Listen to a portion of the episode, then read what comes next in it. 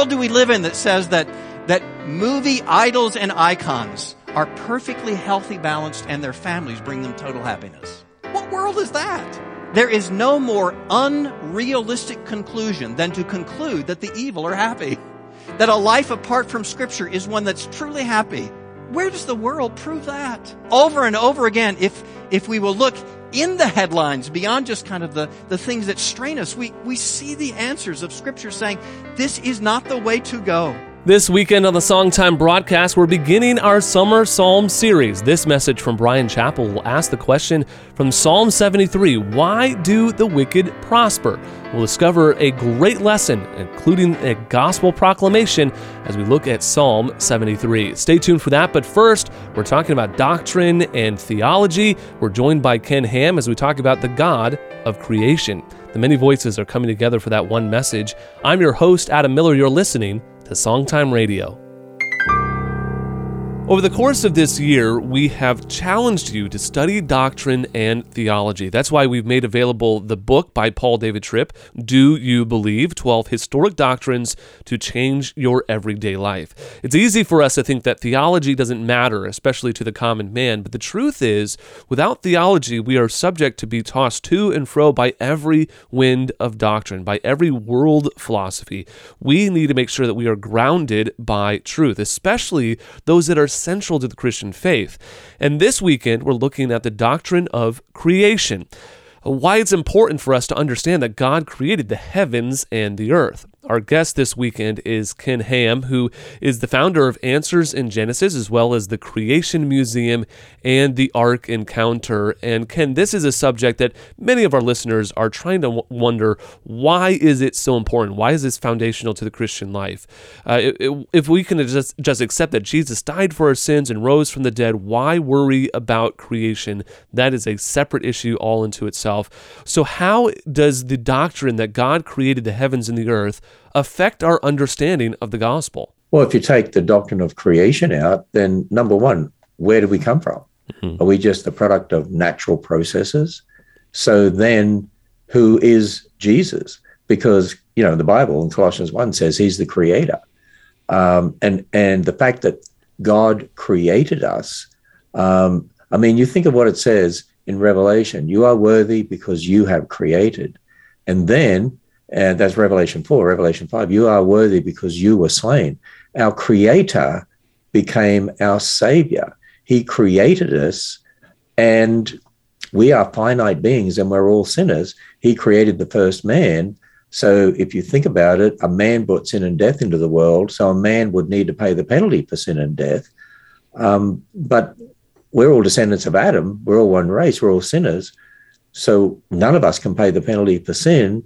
So God steps into history as the creator in the person of his son to be the perfect sinless son of God, to be our relative of our family, to be the God man, to die on a cross, be raised from the dead, and offers a free gift of salvation.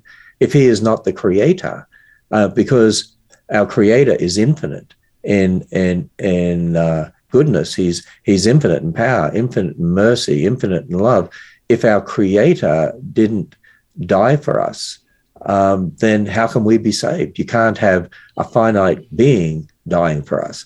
And so it, it affects the entire gospel, entire understanding of, of the gospel and of salvation if God is not creator, if Jesus, who is God, is not creator. Mm. I find this really important, especially within our culture today, because if if we if God did not create us, and therefore He doesn't have that uh, preeminence over us as, as, this ownership that He created all things, all things belong to Him, then it leaves us to be able to say, well. I don't really agree with the God standard of, of sin. I don't agree with his standard of righteousness. It, it allows, allows for that level of, of discussion and debate. Was it seems that God is too harsh sometimes in his judgment. Why can't he let me live my life and let me be happy the way I want to be happy? But if God is owner, if he is in control, if he created you, then he has that right to say what is right and what is good and what is appropriate. Well, exactly. I mean, he's the creator, he does own us. And, and, you know, there's another part of this that we can't ignore. And the fact is, when you read Genesis 3 1, when the devil came to Eve and said, Did God really say? So the temptation that they gave into was to doubt the word of God. But then it says in Genesis 3 5, you will be as God. In other words, you can be your own God. And our nature is that we don't want God telling us what to do. We want to be our own God. It's, it's part of our sin nature. Look, He has given us life. Uh, he's the one that created us. We wouldn't be here if it wasn't for Him. And yet we want to throw God out and say, no, I want to be my own God. But that's our sin nature. That that's our problem that we have. And that's why we need to kneel in submission to the one who created us and who tells us what is wrong with us. And I mean, he's placed us on us the judgment of death. I mean, if you throw God out, what happens when you die? You when you die, um, when I talked to uh, Bill Nye, when I was taking him through the Ark encounter and debating uh, him there, I said, What happens when you die, uh, Bill? He says, When you die, you're done. And I said, If when you die, you're done, then what's the point of you arguing with Christians or creationists? Uh, because ultimately, uh, you won't even know you were here. And then he said, Yeah, but Uh, maybe someone can make some great discovery or something or other. And I said, Yeah, but then when they die, they're done. And he said, Yeah, but they can pass on that knowledge to others who can make some discovery. And I said, Yeah, but when they die, they're done. And I said, Ultimately, everyone dies, everyone's done. There's no purpose, there's no meaning. It's all stupid, it's ridiculous. I mean, he, he did not have an answer to that. And the point is, the Bible makes it very clear when we die, we're not done.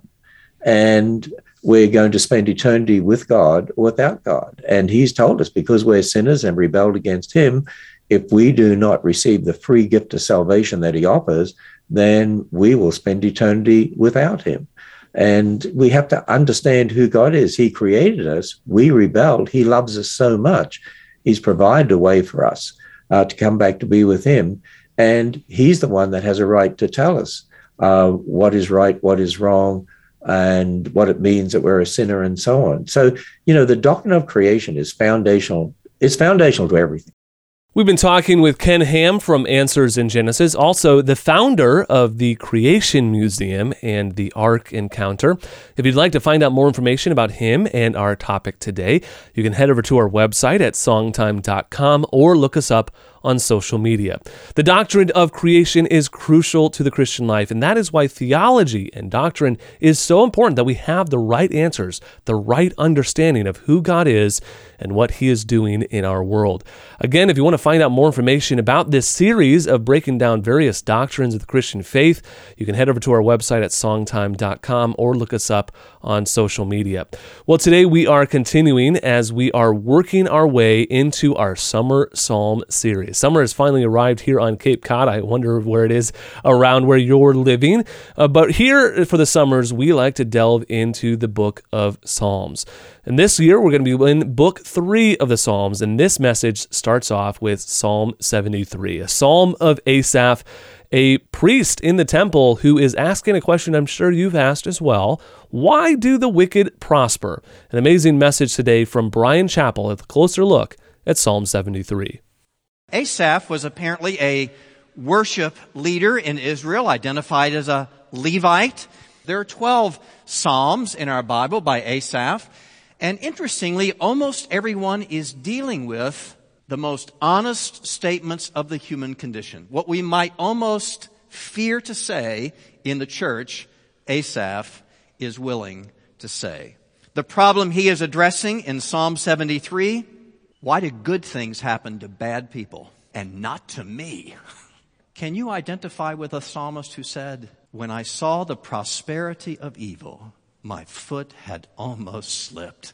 I wondered, what good is faith. In this world, where it seems like that which is so contrary to God is in fact prospering all the time. And of course what he is saying, verse 4 is clear. They have no pain. There, there are no pangs for them until death. They are fat and sleek. Verse 5, they are untroubled. Verse 11, God doesn't even notice. Verse 12, they are always at ease and prospering. So, what good is it to be good? Verse 3, pretty plain. I was envious of the arrogant. Verse 13, in vain I kept my heart clean. Verse 14, maybe most honest of all, all the day long I had been stricken and rebuked every morning. God is mean to me. Now we may say, we know it's wrong. But in our heart of hearts, we recognize the tone, if not the very words. And you need to whine a little bit to understand, of course, the tonality of the psalm. But making it just that personal is exactly what we need to do to, to not push this away from us and just say it's somebody else. It's, it's some complaint that I can't recognize. No, we understand the feelings if we will search deep into our own hearts. If we are faithful, we say, why do our children and spouses get sick or turn away from us or turn away from the faith that we raised them in? But at the same time, we see others who are not solid Christians, who are not faithful, who do not name the name of Jesus. And they get the good jobs and the fast promotions and the attractive spouses and the fancy homes and the carefree lives and the healthy families and the real question ultimately comes not only why do the evil prosper, but why not me? And maybe just a little hint of the answer is because the real concern is not their prosperity, it's my envy. I want what they got. I want their stuff. Why doesn't being a Christian mean I get what I want? More real candor when you kind of push in is finally the psalmist saying in verse 15, if I had said I would speak thus, if I tell you what's really on my mind, I would have betrayed the generation of your children. And it's that, that little moment of sobriety that actually begins to lead the psalmist down a whole nother path.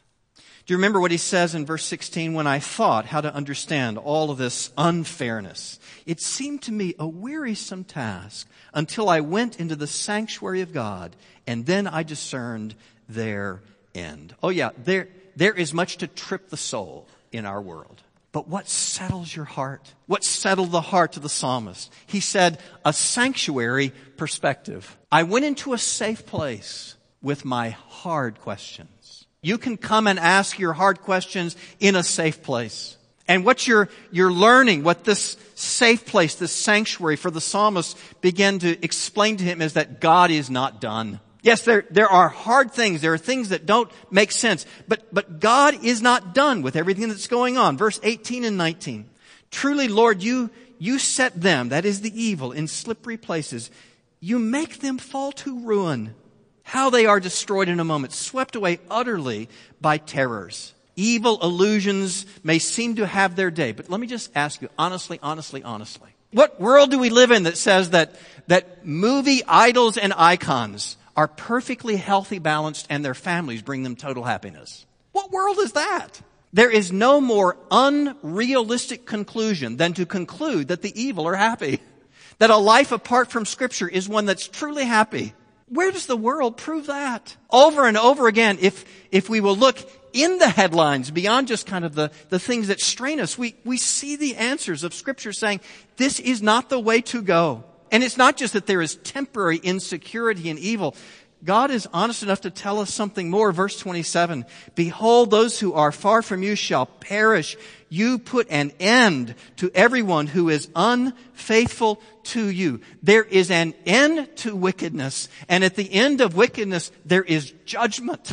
And that realism is what Christians are to be taking into account. It's to settle ourselves. Is that really a better path? Is that really where I want to be going? God is telling us to take off our rose colored glasses and look at the world as it really is. When he does that, he says this plainly. Listen, everything good the wicked will ever receive will be in this short span of life. And that's it. And there is a contrast. Remember the contrast, verse 21 and 23. When my soul was embittered, when I was pricked in heart, I was brutish and ignorant. I was like a beast toward you. Nevertheless, I am continually with you. You hold my right hand. I love the Bible being so honest. I was asking all these insulting questions, kind of like saying, why do they get rich? Why do they have happy lives? And I suffer. Why do you treat me badly? And even though the psalmist says, I was like a beast toward God, listen to this great grace.